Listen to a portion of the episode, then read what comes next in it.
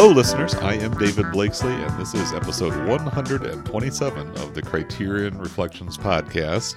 This is a program where I've been working my way through the Criterion collection in chronological order of original release, making a very slow, methodical uh, crawl through the collection, including uh, affiliated films, not necessarily just the discs, but stuff that's happening on the Criterion channel and old laser discs and anything that's kind of Criterion related. So today, uh, our topic is Blackula, a 1972 black exploitation horror mashup, which I guess is kind of a good thematic fit with uh, October and horror month and Halloween coming up in a few days.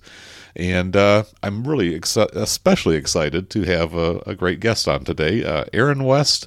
Aaron and I, we go back some years now. We've both been podcasting about Criterion. We've been on each other's shows, but it's been a while since we've had a chance to uh, talk directly in the podcasting format, we do chat offline and behind the scenes from time to time. In fact, pretty frequently. But uh, it's great to great, great to get you together, Aaron. So uh, welcome back to the pro- uh, program. It's it's good to hear your voice again. Likewise, yes. Oh, I'm sorry. Who's this? New phone? okay. Um, yeah, it's uh, it's um, it's a thrill to be back. And as you know, I mean, we like like you said, we've been on each other's shows, but we have been um, trying to get me back on uh, for any episode. I think we were trying with the Pasolini once, mm-hmm. um, yep. a, a, couple uh, near misses. Uh, the, the thing is, I have this other podcast, so that that commands a lot of my time and attention. So. Um, uh, this one just kind of came together quickly, so I really appreciate uh, you thinking of me, which is very interesting, uh, as I am a very, very white male. So I'm. That's right. Su- yeah. Surprised you thought me qualified to talk, speak on well, the subject. We'll but put, actually, uh, we'll, we'll get there. Sure, we'll put the cards on the table and talk about a little bit of that. But yeah, I don't think I mentioned, but yeah, Criterion now obviously is the show that you and Jill Blake co-host. Yes, a pretty big part of the Criterion Cast uh, network here. In fact, I've kind of considered us kind of partner podcasts for for a while now, and made a reference in my previous episode. And also, I did a interview recently with a director named Matthew Gentile, uh, who's got a new film called American Murderer that's uh, in theaters right now, going to be coming live to streaming uh, right at the end of October. And I definitely want to encourage listeners to give that episode uh, a bit of your time. It's about an hour long, and it's a great conversation with a up and coming young director who's I think produced a pretty impressive debut feature. And I mentioned, uh, you know, uh, your program, Aaron. He says, yeah, he's he's a fan of both of our shows, and uh, he's probably a good guy to get on a guest, as a guest for Criterion now one of these days. Uh, you know, just to drop that little reference in there. But yeah, sure. we'll have I, our people our, call his people. exactly. Yeah, that's kind of what he did. I mean, he he kind of introduced himself to yeah. me as a fan of our programs and and a frequent listener, and I, well, that got my attention, and uh, we had a good conversation. But uh, you know, speaking of podcasts, I you know I think uh, anybody who's been listening to, to my show regularly or tuned into Criterion Cast knows that you and Jill had a little bit of a, a hiatus over the summer. Uh, you've been picking up the pace a little bit recently, but you want to just kind of fill listeners in on what you've been up to and where things are at with you. Yeah, and in fact, what's weird is this is like the third time using this computer since uh, the since uh, that that uh, episode. Actually, uh, since we recorded with uh, Serge Bromberg with Lobster Films, which is an episode that's not even out yet. Um, yeah, I, we, I had some health issues. Uh, I, I, think you know people who, who, have been paying attention to what's going around probably can uh, read into what that was. And, um, and and also Jill, you know, she's a mom, so she and, she has a daughter who swims and there are other um, activities. So it, it was just a little tougher to catch each other, and uh, and also I I really needed to heal, um, and I have uh, quite a bit. So we returned.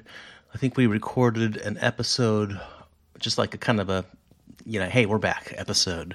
Right. And then then we had Sean Baker and uh, Shih-Ching uh, Tsou, the directors of uh, Takeout, and that was a really fun episode. I really like Sean. Uh, and it was nice to meet uh, Shih-Ching as well. She was really um, yeah, really intriguing character. And I got to talk to a Taiwanese person about Taiwanese cinema, so that that was a, a treat for me. Um, and we've already recorded our catch up, like main catch up episode, and we recorded it last week. It'll probably be out after this drops. I'm I'm guessing maybe maybe by a day or two. Yeah, I'm going to um, try to get this one out pretty soon. We're recording on Wednesday, what the, the 26th. So, yeah, this may be coming to you pretty hot off the press in a matter of hours or at least a day. So that's my goal Yes. anyway. Yep. So there'll be a, one of ours coming uh, off the press as well, and it's basically a catch up of all the months we missed. So, uh, and we were really surprised by how much uh, they put out in that time, um, and how, how good the stuff was. And then Oh, the yeah. day a- the day after we recorded is when we heard about the layoffs. So, um, uh, so we did we did address that. That's actually part of the reason why it's not out yet but um, it'll probably be out soon. And it was great to uh, talk with uh, Jill. Uh, we had uh, Drew Morton as a guest. He's become a fast friend. Um, and uh, and yeah, David, I'm, I expect at some point we'll have you on as well. Yeah, well, I would love the chance to get together and mix it up with you and Jill and any other guests that you might happen to bring on. But yeah, it looks sounds like fun, and I look forward to that opportunity to get back into the Criterion Now conversation. Always enjoy kind of the updates, and yeah, and I'm glad that you had a good summer off. It's definitely nice to have you back, and I, I understand how busy life can get. I kind of took the month of July off myself. So I know our, our uh, website wasn't kind of pumping out a whole lot Right. of new content, but we are back, and I think we both expect to pick up the pace uh, pretty frequently as the as the fall and winter months settle in. And what was interesting about that is, you know, we obviously we didn't coordinate to uh, stop recording. No, it just sort of for a few happened like that, right? but um, you know, and we know we have listeners, and and Criterion Cast has a listener base, but heard from a lot more people that I'd never heard from before. You know, you don't always hear the names and faces, or Right. you know, some in the case sometimes tweets or Facebook messages. So um, it was appreciated that we were missed, and um, and that and also we were welcomed back by a lot of new people. So, um, and I'll just share that I am f- kind of going full time with some of this stuff. So keep an eye out. Uh, next maybe couple months, uh, there, there might be some announcements, and we're definitely going to pick up the uh, the pace. Uh, we we had a great guest list that of people that we'd secured that we wanted to get to and just never had time. And guess what? We still have that list. So uh, some good episodes coming. Cool. Well, that's a nice little teaser of coming attractions. So uh, let's get into the business at hand here. We are talking about Blackula, as I've already mentioned. Um, this is a film that is currently streaming on the Criterion channel. It's part of a bundle that's simply called Vampires. And I think it's pretty obvious what the connection is here. You know, Criterion's definitely trotting out the horror themes. They've got an 80s horrors bundle. They've got this vampires thing, and and that's pretty much what they've done over the past few years as the channel's been around. Uh, but this one here, you know, because it's a 1972 film, in fact, it was released in late July of 1972. That's exactly where I am on my timeline. Just did a kind of a triple feature episode with uh, Chow Manhattan, Greaser's Palace, and Bone, three other Criterion Channel titles. So I'm kind of getting into some of the, the backwater of uh, the Criterion collection, if you will. Uh, this is a film probably won't stay on the channel for very long. Um, and I'm not sure that this is a film that really cries out for a you know deluxe Blu-ray package. It's not a bad film by any means. It's it's very competent and it's a very interesting twist on the vampire take, uh, as well as uh, what has been a pretty you know significant trend that I've already talked about in uh, in in this podcast, which is the emergence of black exploitation cinema.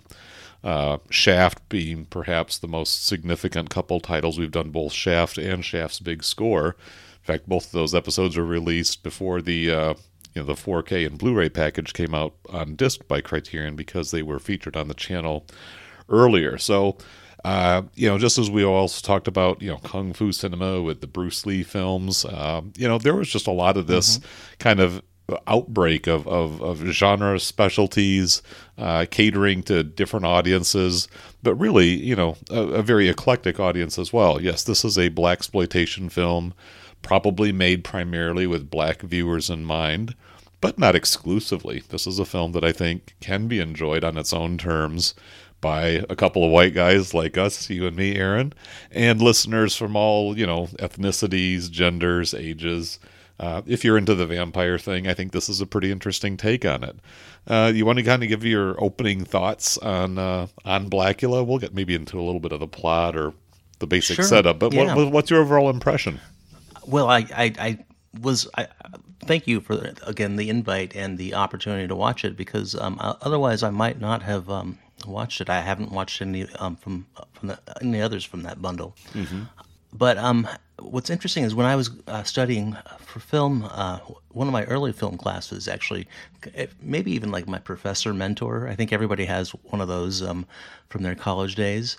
Um, he was a, a big film enthusiast, and we became friends after the class. But he had done his master's thesis on black black exploitation, and so this is a long time ago. And um, and I had not then seen any. Uh, I might have seen Shaft by then. I, I can't remember if I if I saw that when I was young.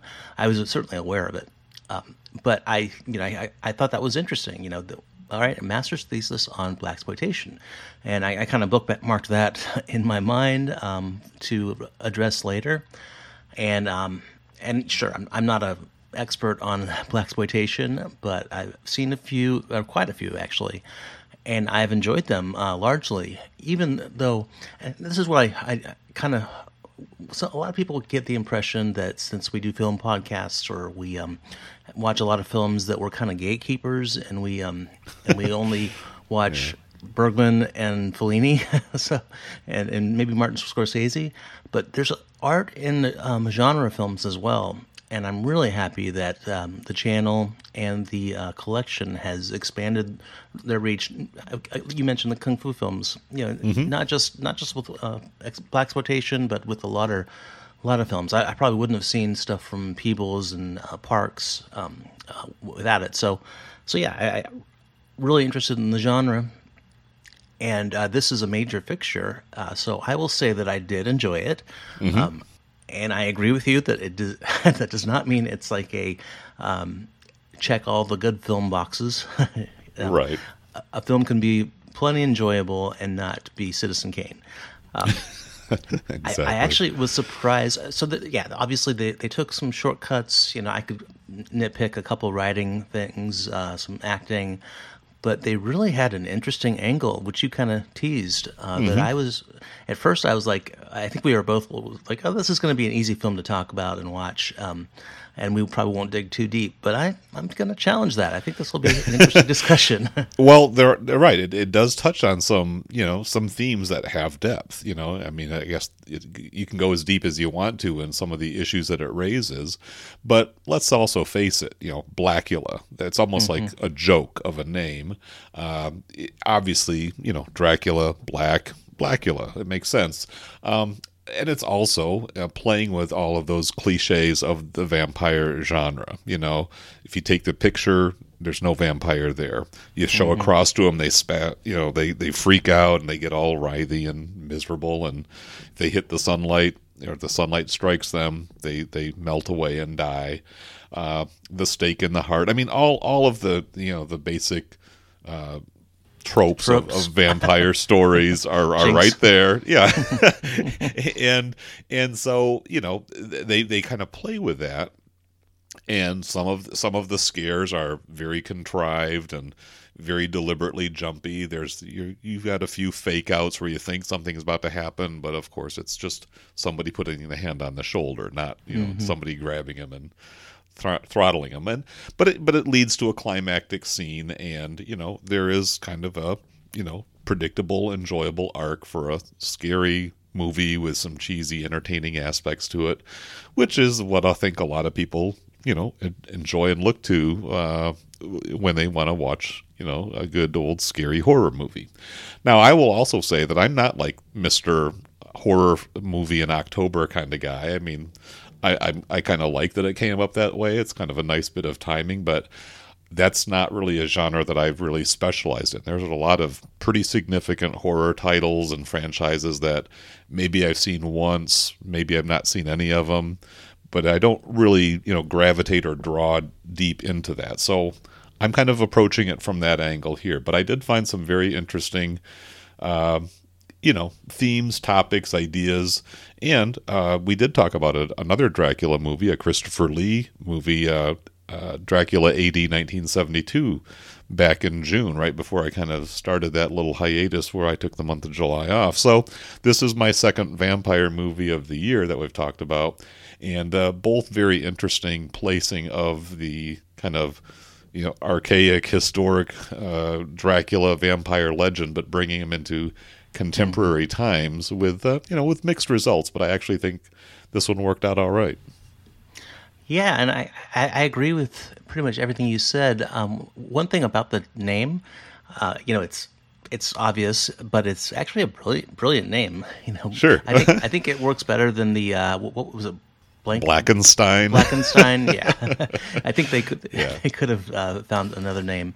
Yeah. well, it- and this it- it just- director, yeah, this director went on to go. He did uh, Doctor Jekyll or Doctor Black and Mister Hyde, I think is what it was. Which again, Doctor Black and Yeah. Mr. It, it doesn't really work, you know. Yeah. But you, you can't really make the same pun. But Blackula, as the as the character is implied, is a black vampire. Not an African American vampire, but an African vampire. Uh, Mm-hmm. Do you want to try to set up, uh, give us a little summary of the plot there, or I can take that on? What do, what do you feel like? Uh, sure, I can I can tee it up. Um, sure. Well, well I, first off, I'll, I I think the the title makes it seem like it's going to be a comedy, Mm-hmm. and I think it maybe was intended to be a comedy. What's What's interesting is I didn't find it that funny. Like I didn't have a lot of laugh out loud mo- moments, but I wasn't Right. uh, enter- entertained and amused. So I, I think I think it ultimately is was intended to entertain um, this audience. Uh, and yeah, you're right. Made definitely for black people. And yeah, regarding, I, I'm not a Dracula expert. I, I have read it, and I've seen a couple movies, probably maybe a couple hundred, uh, about uh, Dracula. So I'm pretty familiar with the story. But what was interesting with this one is that um, you know it's it's diverts from the um, the original story immediately, uh, with. Uh, um, I forget the with Blackula. I'm just going to call him Blackula because his his real name's very tough to pronounce. Um, multisyllable. Yeah, right. And they meet the um, the actual Count Dracula from uh, you know the Stoker novel from fiction, and um, and the, slavery comes up right away, and uh, that's kind of the angle in which um, this movie approaches the the theme of vampirism, and um, and it, it turns out, um, you know, no, not a spoiler alert. This is the first five minutes, but uh, OG Dracula was a bit of a racist. very overtly so actually yeah and that's that's the idea is that uh I'll I'll I'll, I'll give Pro-slavery. name. Mamu Yeah. Mamuwalde was his name. He's a prince from uh, Nigeria region, and apparently he's been commissioned by the king of his country to go talk to this influential man in Europe who happens to be Count Dracula to say, "Can you use your influence to uh, you know weaken the slave trade?" Or, Mm-hmm. And uh, and the Dracula character becomes rather mocking and insulting. Uh, but here, here is uh, Prince Mamuwalde, you know, maintaining his dignity, his his regal poise, um, even as the as Dracula is making kind of you know crass comments towards his wife. Uh, it's a very interesting sort of way of bringing in th- this kind of African consciousness, which was definitely a very major theme in you know sort of the Black Power movement, Black thought philosophy, and uh, one of those kind of uh, alternates to choose from as far as you know given the the position of black people in American society in the late 60s early 70s the assassination of king you know where do we look for for our future direction? Is it a militant thing a black panther type of thing? Is it you know just making money and hustling and getting ahead in the game? Is there something to be gained from kind of uh reconnecting with our traditional and historic roots. And I think that's one of the those themes that you can definitely explore. They're kind of suggested here. It's not a deep, you know, profound analysis, but it's it's certainly a, a- an interesting influence to bring in African civilization into this story as kind of the the roots of of uh, you know what gets the plot going. Yeah, and I I think using slavery as uh, really the plot device is fascinating um, because you don't really think of vampirism as uh, being enslaved. It's really not not been portrayed like that. I'm sure there's there are vampires that are um, there's sort of that romantic element that they wish there's some some that wish to die, uh, but this this is definitely a different style of vamp- vampire. Um, but the thing is, uh, the OG Dracula, as I mentioned, was um, not the best person. Definitely not not a good host for his um, his visitors. But he he is pro slavery and and very overtly again, um, and so that's where they part. But um, what was interesting is he converts. Uh, the lead again, I forgot the name of the character. Mama Um, Walde there. Mamuwalde, thank you, um, into Dra- into Dracula or Blackula, and his doing so is an act of enslavement, and I think it's fascinating that later, of course, there's a love interest uh, that kind of resembles the Mina character from the, the novels. I would say um, maybe kind of, maybe a composite of uh, Nina and Lucy, but um, but really it's all about enslavement, and so uh, unlike say again, every Dracula movie that's ever been made, the protagonist here, Blackula, is really a good guy.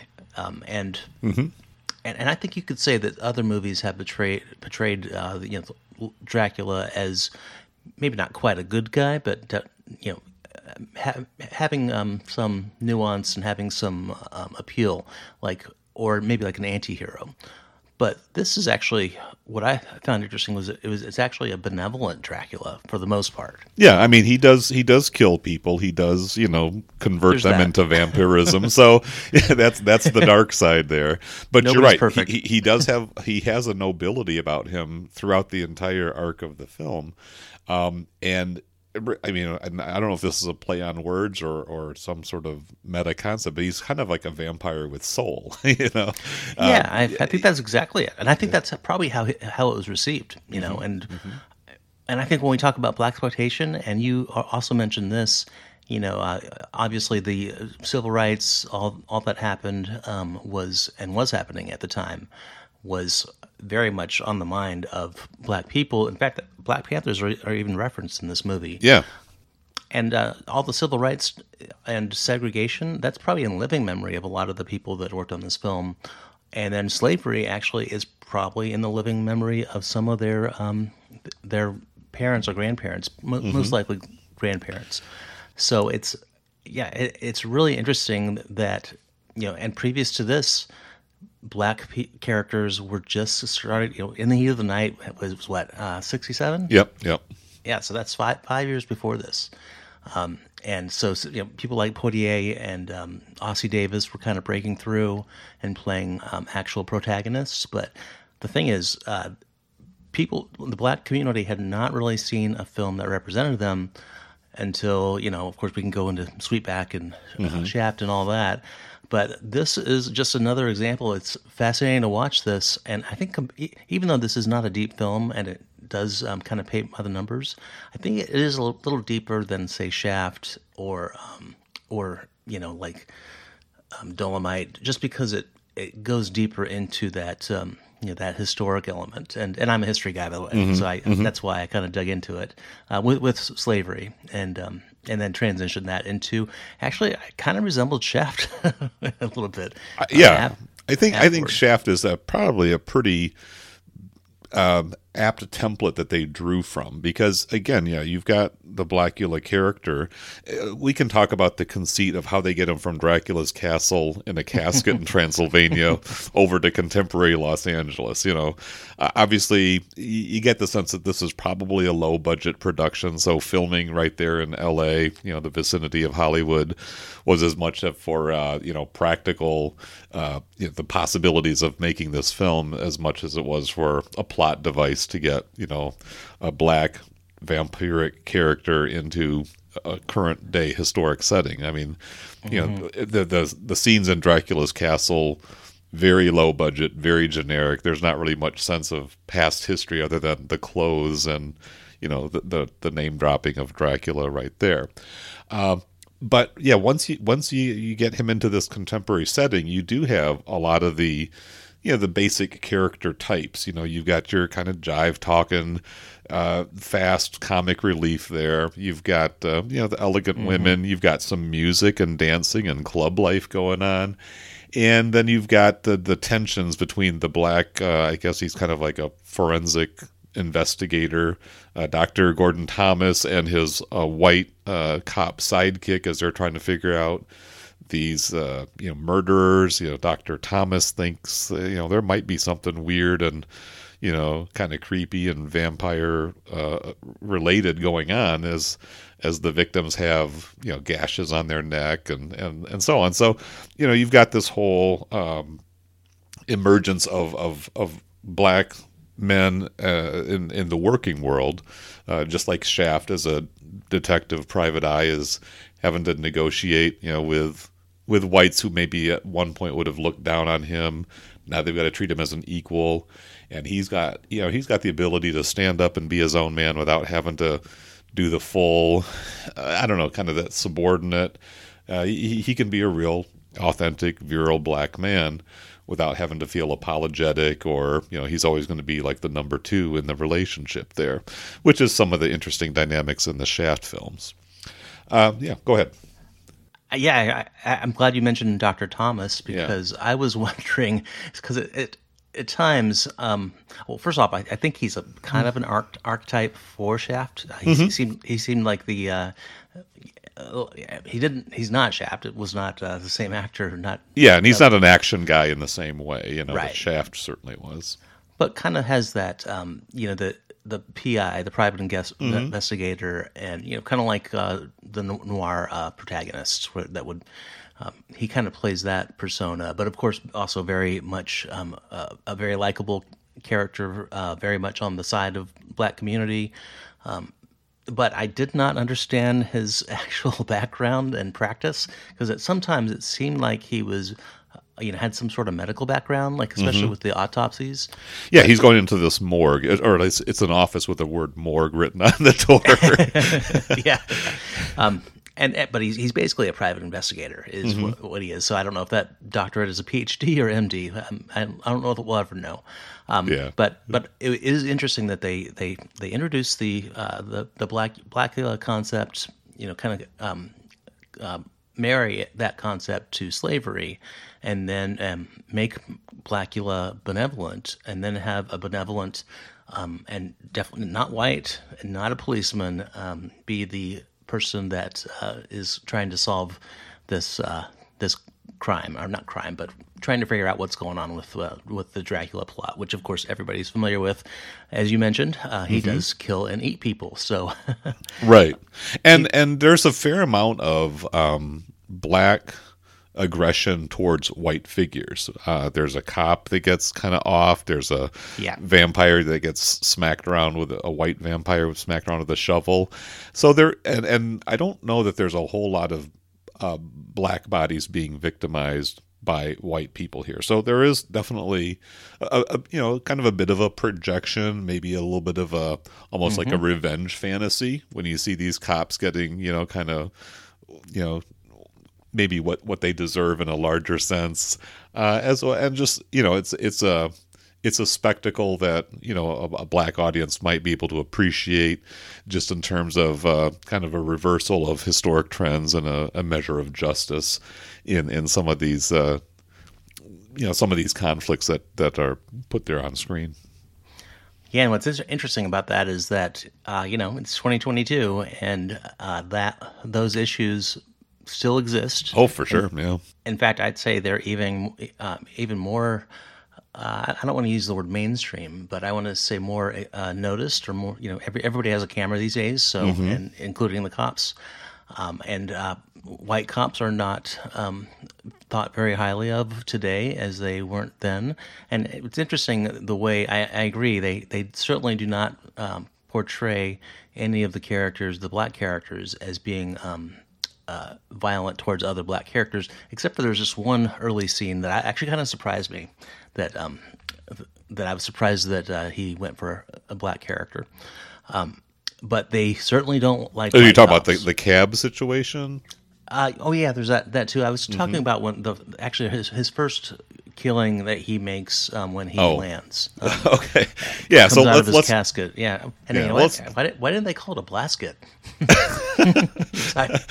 well, let's talk about that because those are probably the scenes that might uh, grind against uh, contemporary viewers the most because they do, mm-hmm. uh, you know, make pretty free use of, uh, you know, mockery of, of, the gay community. There's a couple of characters in particular, yeah. very flamboyant interior decorators, you know, with all of the limp wrist and all of the, you know, exaggerated voice tones and all of that. There are a couple of interior decorators who uh, happen to be touring Transylvania and they stumble into, I guess it's sort of an estate sale of, of uh, the contents of Dracula's castle, and they're just over the moon with the ability to bring home this vintage Transylvanian horror stuff because, of course, the camp value and you know the obscurity of it all is just going to you know be such a sensation when they get back to back to L.A. and they can put it up for sale in their boutique. Um, so they, so that that's that's the concept. I mean, just just putting it into words just seems kind of like amazing. Like, how did the scriptwriters do this with a straight face? But of course, there's lots of movies that that play with such implausibilities. Go ahead. I'm picturing the writers' room, and they're like, "Okay, uh, estate sale, Dracula." okay, good, good one, good one, Bob.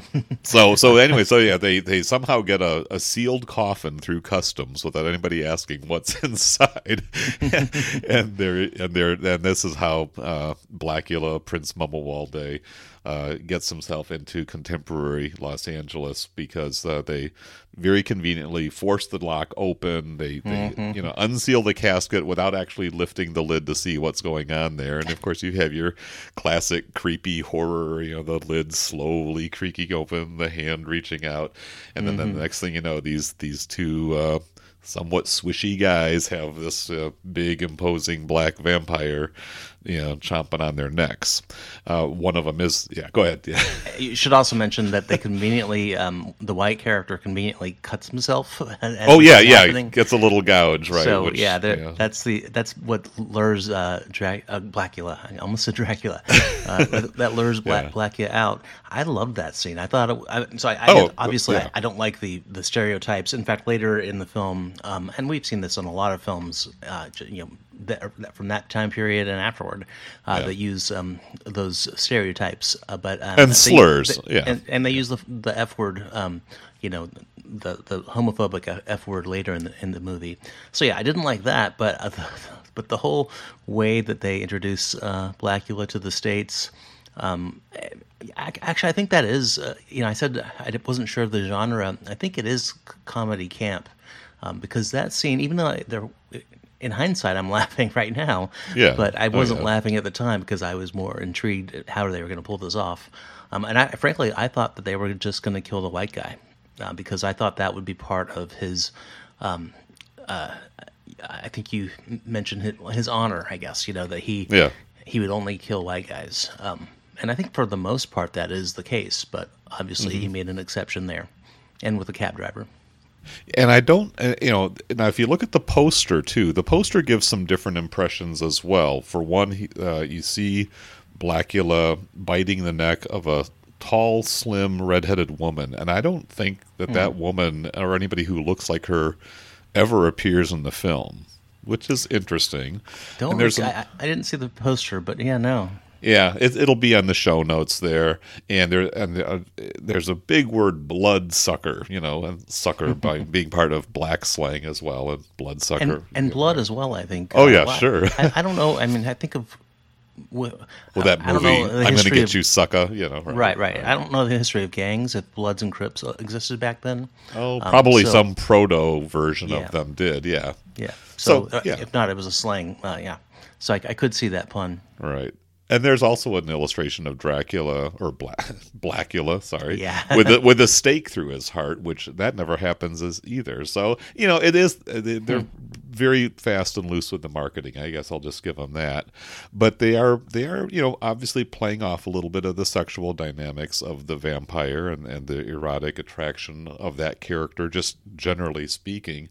And as we've already said, uh, this is a this is a, a, pretty masculine, a pretty macho vampire, not in a toxic way.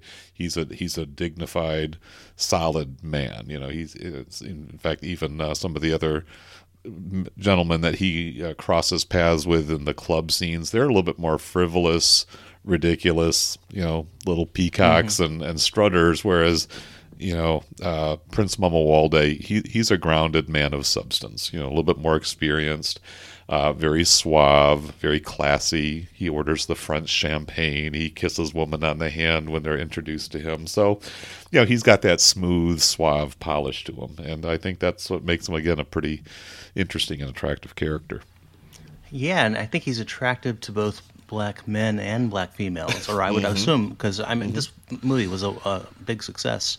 But yeah, his his um, but yeah, he, he's a, a large character, and, and, in that sense, I mean, almost built like a football player. Yeah. Like oh yeah. I could I could see Jim Brown playing uh, that mm-hmm. this role. Um, and I, I, if I'm not mistaken, I think Jim Brown was acting at this time. And oh yeah, he, he was starting to do some of those action roles for sure. Mm-hmm. But yeah, that, that's kind of the the what I, I, obviously disclaimer I'm a white male, but mm-hmm. it feel, feels like that's the ideal black um, uh, masculine uh, I guess characteristics. Uh, I think one of them. I, uh, one, yeah. William Marshall is the name of the actor. He is apparently you know trained Shakespearean actor, so he he really had the delivery mm-hmm. and the mannerisms and the poise down. Uh, later on in his career, he was the king of cartoons on Pee Wee's Playhouse. so you know, um, definitely worth looking up some of the screen credits of of the uh, of the cast because they are some very interesting. You know, none of these were what you might consider major stars um, who went on to you know cinematic immortality, but they had interesting careers. They found opportunities to act and perform, take on different roles, and and I think William Marshall, uh, you know, he obviously you had to command center stage, and I think he did a, a pretty uh, admirable job of it. I agree. I think he was uh, extremely uh, strong leading man, and um, and you know that to identify with a uh, I guess you can call him an anti-hero, uh, a mm-hmm. romantic, uh, uh, honorable anti-hero. I, I, think he really um, did fit that um, what they were going for. Um, not everybody was a good actor. oh no, yeah, yeah, and and not uh, the writing. You know, um, we'll just say that Dr. Thomas stumbles on a book, and that uh, you know sets the plot uh, back in motion. But yeah, I, I, think he, he really was. He did uh, you know kind of embody uh, what was great about, um, um, or what people would see as great about black black uh, males. Mm-hmm, mm-hmm. Um, yeah, there were there were definitely the moments of comic relief as well. I think about uh, Elisha Cook Jr. Not a maybe a familiar name, but the face you probably will recognize if you've watched much of 50s, 60s, 70s TV. He's the guy who had the little hook hand. He was the morgue attendant. Oh, right. Yeah. Just kind of a, a, goofy throwaway character. And of course, you know, he's going to meet his doom soon enough. There was the the taxi cab driver. Uh, what uh, Ketty Lester is her name. She played a pretty interesting sort of archetype of the mad black woman. I mean, like the mm-hmm. really crazy, shrieky, wild hair, and and they played that up cinematically, where you know after uh, she had hit the uh, hit Prince Mamuwalde with her cab, he was kind of distracted. Uh, right. Uh, he he turns her into a vampire. Pretty classic scene there. She's the one who shows up at the morgue. Uh, her body is sort of brought out to thaw from the deep freeze oh, when the uh, when Dr. Thomas is trying to figure out what's going on, and he thinks that she might have been another vampire victim. But since her body is brought out, but the room is not locked, she of course has a big breakout scene where she's running straight to the camera, her eyes just bugged out, you know, her fangs showing, and it's kind of a slow motion. You know, it's it's a nice little mm-hmm. shivery effect, and uh, you know, having a little bit of fun with the audience, playing that kind of crazed black woman uh, stereotype to the total hilt. I'm sure that went went over. I'm sure, sure there probably were laughs. Uh, oh yeah. Uh, yeah. again, that, that's because people are seeing themselves represented, and their uh, um, you know their their humor, uh, the, what what is appealing to them uh, mm-hmm, represented, mm-hmm. which I think is amazing. That's why um, I was pleasantly surprised by this movie. And, and I, I, you mentioned the budget, and um, and I obviously we're not going to be talking about the uh, too much about the cinematography, mise en scène, all these uh, cinematic terms. Right. But I, thought they actually it, it, it was not a great production. Obviously, they didn't have the money, or they didn't use the money to um, to really make it uh, like a a picture, I, for lack of a better word. But they did have some creativity. I I, I thought the um, the dark room where they have the, um, the kind of the the red overlay. Yeah. Uh, I thought that was pretty impressive, and there are other some sh- other shots, um, especially like the club scenes. Yeah, I thought just the way they um, shot the characters was was interesting. Um, but not everything, you know. Th- this they were not going for art here. Um, No, no. It, I mean, basically, it was it was a variety show. Literally, I mean, Mm-hmm. you, you had some music numbers. You had a a trio called the Hues Corporation, H U E S. Um, you know, they don't perform this song in the in the movie. The song "Rock the Boat," which is kind of a 1974 kind of early disco hit, um, still gets played in commercials and sports arenas and everything. Yeah. So probably a lot of people know Rock the Boat, but this this is the same group. This was probably a couple years before Rock the Boat was recorded, so they were already on their way up. And but they definitely get some very generous uh, screen time as well as like three or four like. I think three full full songs, you know, not just little samples. Uh, th- th- they had some time to fill, I suppose, as far as the uh, you know runtime was concerned. But you know, nice exposure for them and for anybody who's got a fondness for that early '70s kind of R&B soul music. I think they're credible. So you know, they're they're they're giving the audience a lot of different things to to latch on to, enjoy for a few minutes.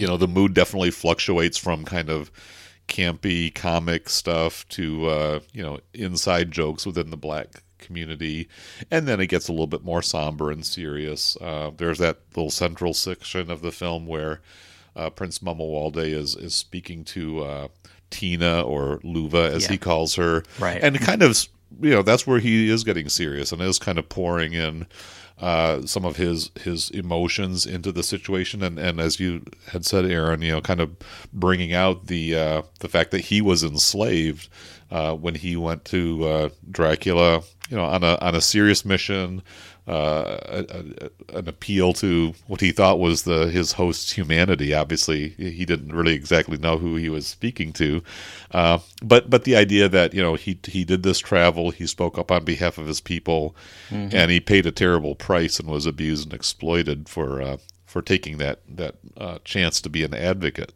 so you know there there are some there's some pathos in there. Of course, it's a contrived character, uh, not not necessarily plausible or true to life, but still, I think the heart and the emotion behind it, uh, and the thought and the realization that yeah, this was just a, a terrible tragedy that that afflicted you know generations and, and 1000000s of, of people who were really innocent of any wrongdoing to to bring such adversity upon themselves. So you know they they they maybe lurch a little bit from one one kind of emotional tone to the next but i think it all falls together in pretty good order. And then you've got a pretty good uh, robust uh, conclusion. I mean i think i think the climactic scenes of the film when all of the uh, you know pieces are put together uh, dr thomas has figured out you know that yes this this uh, Mamuwalde guy is a vampire. He's out there presenting dangers to people. Something's got to be done. Sorry, David. Can I add one yeah, thing before yeah, we please get to the do. ending? For sure, yeah. Uh, w- one thing that really uh, resonated with me, uh, and and again the slavery concept, and also this being a benevolent vampire. Uh, you you kind of touched on it just a moment ago, but I really thought it was interesting how he said he would not um, make make uh, uh, Tina. Um, a vampire, Mm-hmm. Right. Because he would not be her enslaver. So he, Right. he's kind of contrasting his ethics from um, bad Dracula, you know, the Yeah, the he's- racist one. Right, or or or the Draculas who just take what they Right. want because their desire is just so overpowering. Like this is a this is a, Mm-hmm. a control it. vampire with self control, exactly, uh, who has actual compassion for the people that he truly loves. I mean, there probably may be some vampire purists out there who say that's not a true vampire emotion or whatever, but I, I like that that nuance in the character. Uh, he wants Tina to be with him voluntarily out of genuine love, not coercion or compulsion there. So, yeah. you probably know, guess why I wanted to get to that Yeah. before the ending because, uh, yeah, the way things shake out are, are kind of interesting. Um, but, but yeah, uh, he, yeah, he, he was uh, again. I'm I'm saying he was the uh, the gentleman uh, Blackula. Yeah, exactly. Yeah, but I, you know, but I thought that you know the the the ending of again for a low budget film, you've got a couple of you know people set on fire. You've got Mm-hmm. kind of a, a, a nest of vampires. You know the kind of creepy surrounding you. They're all closing in, and these these are almost like you know stock and trade type of horror setups, but you know effectively enough executed. I thought to uh, you know to say yeah this was this was a an interesting good, good time and even like i say the the final final scenes of the film uh again uh presenting that character with some nobility and and dignity that uh isn't typically what you always see at the end of uh you know vampire movies when it's just you get that stake through their heart put them out of their misery and let uh let the survivors you know breathe a sigh of relief. Uh, yeah. And that's why I think I mentioned that a lot of va- vampire Dracula uh, films are um, they portray the the protagonists as anti-heroes, and I would say that in this case he's not an anti-hero. He basically is a hero. Uh, the cops are the villains. The white cops, well, there are a lot lots of villains, um, but Well, also in that ending, yeah. you, you, a couple white cops are involved, um, and then uh, you know, spoiler alert. He uh, Blackula saves the day, so he the Yeah. film ends with him being, um, you know, I guess his his personal brand being the uh, the brightest. Um, Well, he he does the heroic thing, which is self-sacrifice for the larger good, right? Yes, Uh, in fact, exactly. I, I love that scene, and we are definitely fully spoiling it here. But uh, when uh, Doctor Thomas, I think, pulls a crucifix. Or he starts to pull a crucifix out of his jacket, and of course, the standard vampire trope is like they see even two fingers in the form of a cross, they're just freaking out. They can't handle it, right? Right. But Blackula says, no need for that. You know, I got this. and you can just put that, you know, put, just put that crucifix away. Uh, you know, I've got my own destiny to to fulfill, but I'm going to do it on my terms. Again, that's again just impressive and and uh, respectful and dignified. I, I I really appreciated that. a- and again, uh, as you pointed out, in control. He's Yep. basically in control of every situation that he's, even if he stumbles upon it, um, except for maybe uh, that, that one time when he chases down uh, what he thinks is his old old uh, uh, Yeah, uh, female.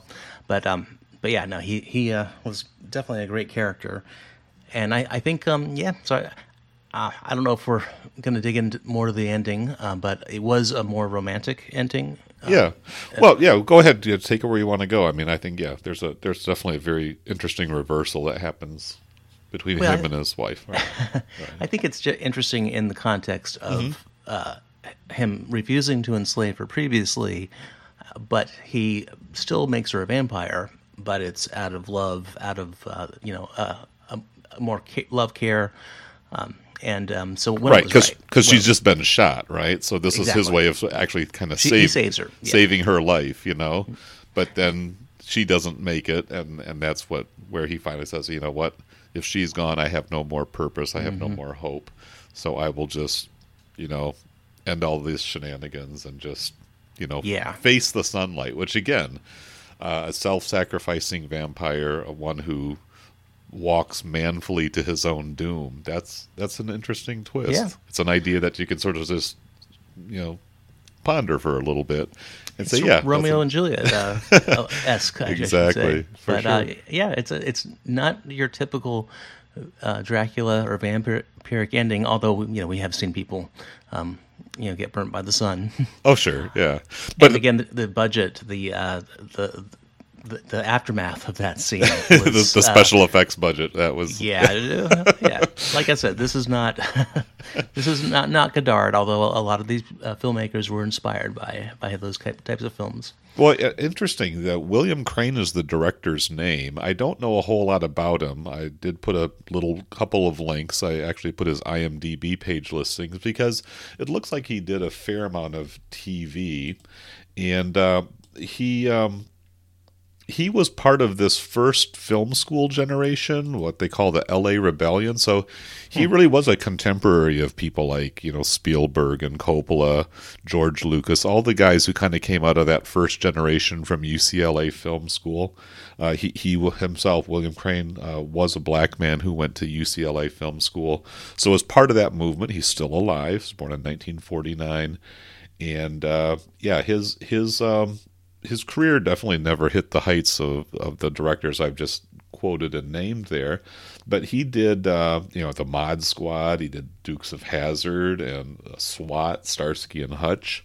So again, more in the TV realm. But this was his, I think, his feature length debut. Oh, he also worked on a film called Brother John, which uh, William Remmers and I talked about a few years ago.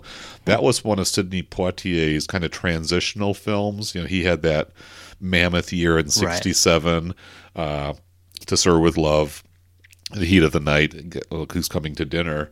But then, you know, he kind of hit his peak, but then he had the rest of his career, and and and he, I think, became a little bit weary of being this mm-hmm. larger than life, nobler than noble black icon. He wanted to be a real person, and Brother John was an interesting film that he did with a little bit of a supernatural kind of mystery going on there.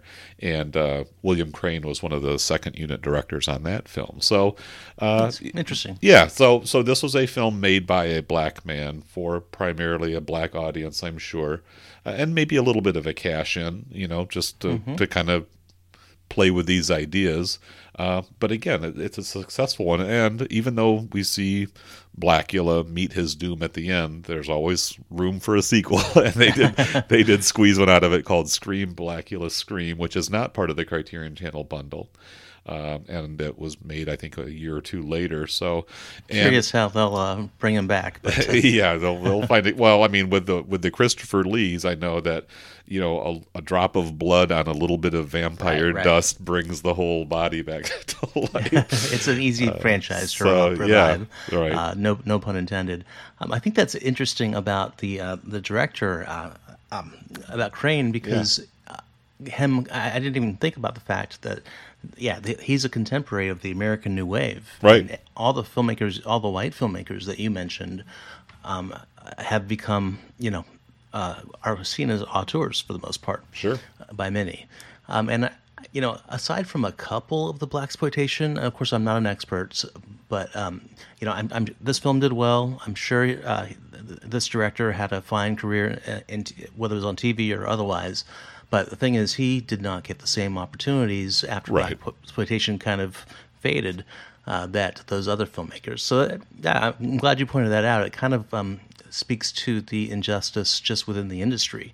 So sure. they're finally going to make black films for black people by black people, but and Hollywood is only gets on board once Sweetback pro- proves the model. So mm-hmm. sorry to talk in business terms, but yeah, yep, if Sweetback yep. made no money, blaxploitation would not have happened. Right. Um, so, and eventually it ended, um, which is yeah interesting in itself. Well, the other thing that's interesting too is that you know, we've talked about blaxploitation, but this is this is pretty mild as far as the exploitation yeah. element is concerned. There's really nothing all that sexual. I mean, I think even in the love scene, um, Blackula keeps his shirt on, you know, and yeah. and uh, you know uh, we've already talked a little bit about the use of some slurs. There's a couple n words that drop here and there mm-hmm. as well. Not more more in humorous usage rather than in you know accusatory right, right. or or. Um, uh, insulting things of that, but but still, you know, uh, language that was used certainly with more freedom and less conscientiousness in mm-hmm. those times than it would be now. Um, but you know, really, other than maybe a few moments, this really wouldn't be too upsetting for even you know uh, you know young teenagers. Uh, you know, this it's I'm not going to call it a family film by any means, but it's it certainly doesn't go as as far as you might think when I talk about blaxploitation horror. You might think, well, it's going to you know go into some you know kind of risque directions, and it really does not. Um, so from that angle, yeah. it's it's pretty family friendly. Uh, relatively speaking. Right? Great observation. Uh, if that if the rating existed back then, I could almost see an argument for PG thirteen, or, yeah. maybe with a few cuts. Uh, but but you're right. Uh, you know, um, Sweetback Melvin Van Peebles oh, yeah. got, got venereal disease. So, yeah, yeah, yeah. There was uh, Marshall is not going to get simulated. yeah, right, right. on this. No, no. Everybody kind of came out pretty pretty healthy and strong. It, I think very tame. You're right. Uh, did not push many buttons, and I, I think maybe I, am not. I'm just speculating, and this isn't the time to really uh, kind of uh, d- dig into blaxploitation as a movement. But mm-hmm. I, I kind of wonder if sort of the um, taking that that edge away might have led, and then making it more commercial might have kind of led to its undoing. So I'm, I'm curious if other experts might have some thoughts on that, or if you do, David. Yeah, no, I you know I really don't. I mean, this was apparently one of the more commercially successful films of 1972.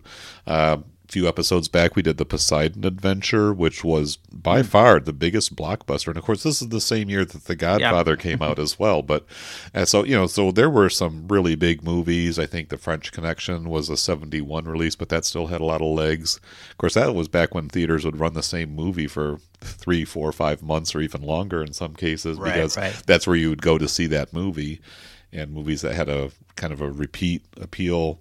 Um, you know would would just kind of hold the theater down for a while. So uh, Blackula apparently did pretty good business, and I'm sure the uh, the investors got a pretty juicy return uh, from uh, from what they put into getting this film made. So yeah, I, I think Kudos that's to them. yeah, yeah, exactly. So, yeah, Blackenstein. I, in fact, I had even mentioned at the end of the previous episode that we were going to cover both Blackula and Blackenstein, but I watched it. And It's like, no, I really do not need Yeah. to force the conversation there.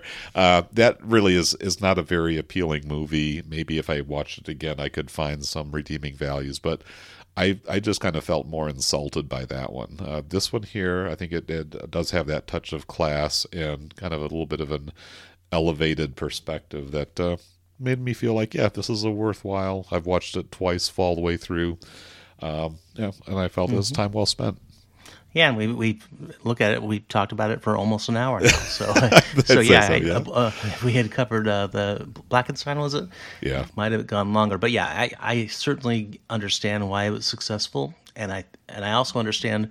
I, I think it's interesting how um, you know Shaft, Sweetback, you know they played as you mentioned. That movies would play at the same theater for long long periods of time. That certainly happened with um, uh, the pre- previous exploitation films. And I actually did look it up on when Shaft was uh, released versus when production started for Yeah. um, Blackula, and it was within a few months. So um, uh, clear through line between the the two films.